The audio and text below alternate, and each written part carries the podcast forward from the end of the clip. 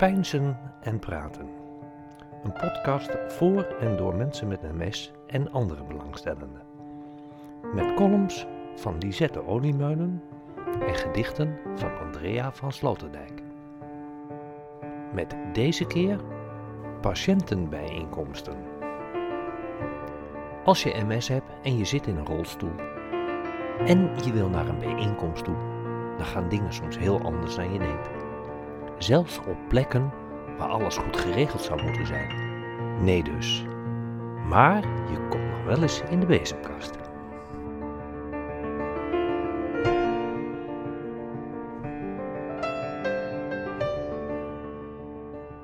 De patiëntenbijeenkomst. Het ziekenhuis heeft ons, patiënten, uitgenodigd om input te geven aan hun nieuwe beleidsvoorstel. Er is niet aan alles gedacht en de patiëntenbijeenkomst begint echt hilarisch als ik, een echte patiënt in een echte handbewogen rolstoel, niet eens naar binnen kan. De drang op de voordeur is zo sterk dat ik mijn rolstoel er niet tussen geperst krijg. En direct achter deze deur is een trap met zes treden en er is geen lift of helling. Via een achteringang kom ik in een soort van rommelhok. En in de plenaire zaal te komen moet ik vervolgens weer een paar treden naar beneden. Het is echt ongelooflijk, maar deze bijeenkomst is speciaal voor patiënten en niemand heeft erbij stilgestaan dat er misschien wel eens iemand met een rolstoel zou kunnen komen. Als een statement blijf ik bovenaan de trap zitten. Vanaf hier kan ik dan wel nauwelijks iets zien, maar hiermee kan ik wel een punt maken, namelijk dat het moeilijk is voor te stellen wat de gevolgen van een ziekte kunnen zijn. Voor artsen en zelfs voor organisatoren van een patiëntenbijeenkomst.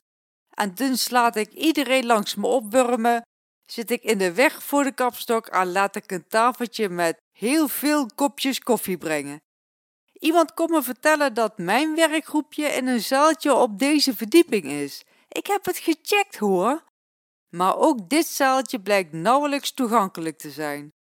De deur met drangel wordt opengehouden door iemand die natuurlijk in eerste instantie vreselijk in de weg gaat staan, en het zaaltje ligt 40 centimeter hoger dan de gang. De deuropening is zo smal dat ik bang ben dat ik mijn handen openhaal aan het kozijn. En zonder een woord aan vuil te maken, voel ik dat andere patiënten me omhoog tillen en opeens ben ik binnen. Eindelijk ook deze patiënt in een rolstoel is present. We kunnen beginnen.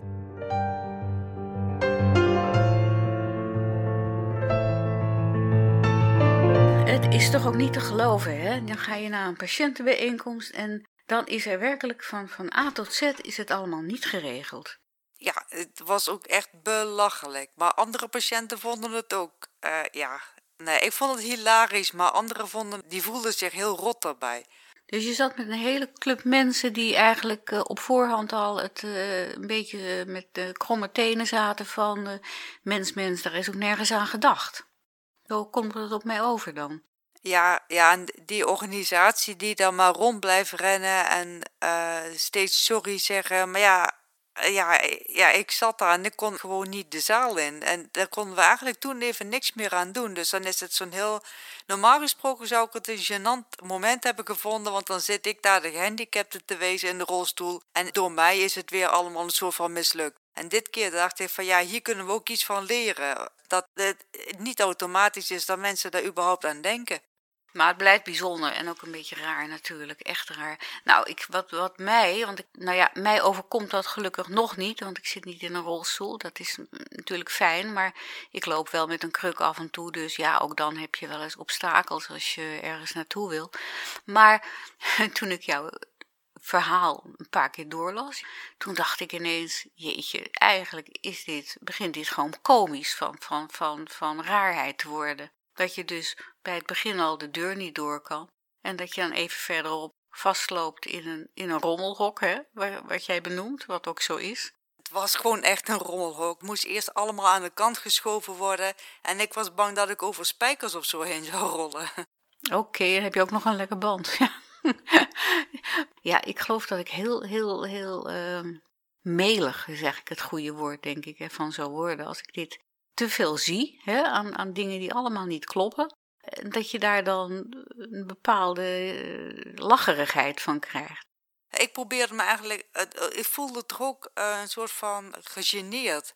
En ik probeerde mezelf gewoon voor te stellen dat ik uh, via de coulissen het toneel opkwam. Want zo leek het een beetje alsof daar allemaal onderdelen van uh, toneelvoorstellingen opgeslagen stonden. En dat ik dan met luid applaus ontvangen zou worden. Maar dat gebeurde niet helemaal hoor. Ik kwam daar uitrollen en toen ging ik met die lift, die vrij klein was. Ja, en dan moesten de mensen die mij dan begeleiden, die konden dan niet mee in de lift. Dus die moesten snel met de trap en die stonden mij boven weer op te wachten. En die kwamen toen tot de ontdekking dat ik die zelf dus ook niet in kon. Nee, nee, nee.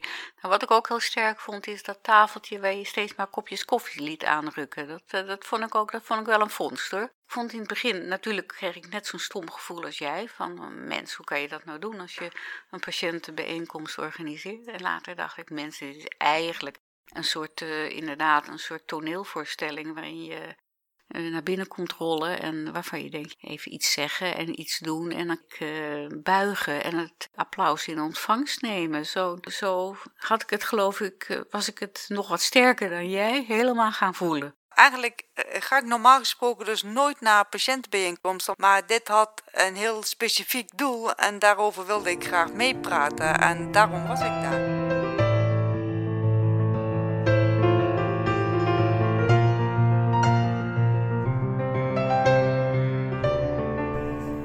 Inspraakbijeenkomst. De man in de rolstoel heet Henk. Hij is patiënt van mijn leeftijd en ik denk dat ook hij een vol werkzaam leven had voordat MS hem in zijn greep kreeg en hij zijn lat flink bij moest stellen. Hij praat krachtig over patiëntenzaken mee. Een grapje op zijn tijd, verzacht, red het luisterend hoofd patiëntenzaken en staf van goed bedoelde, duur uitgevoerde verbouwingsfouten hetgeen veel onrust gaf. Hij ziet het goed, onze Henk.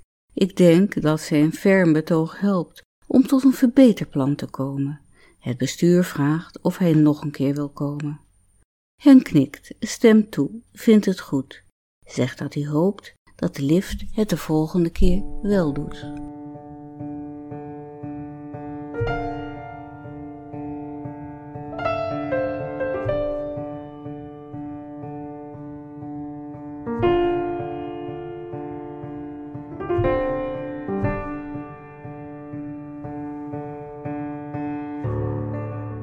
U heeft geluisterd naar de podcast Pijnsen en Praten. Met een column van Lisette Oliemuilen, gedicht Andrea van Sloterdijk, muziek Michael Kamen, gespeeld en gearrangeerd door Teddy Leon Schiep. Met de volgende keer, we blijven in het ziekenhuis, wachten zonder koffie.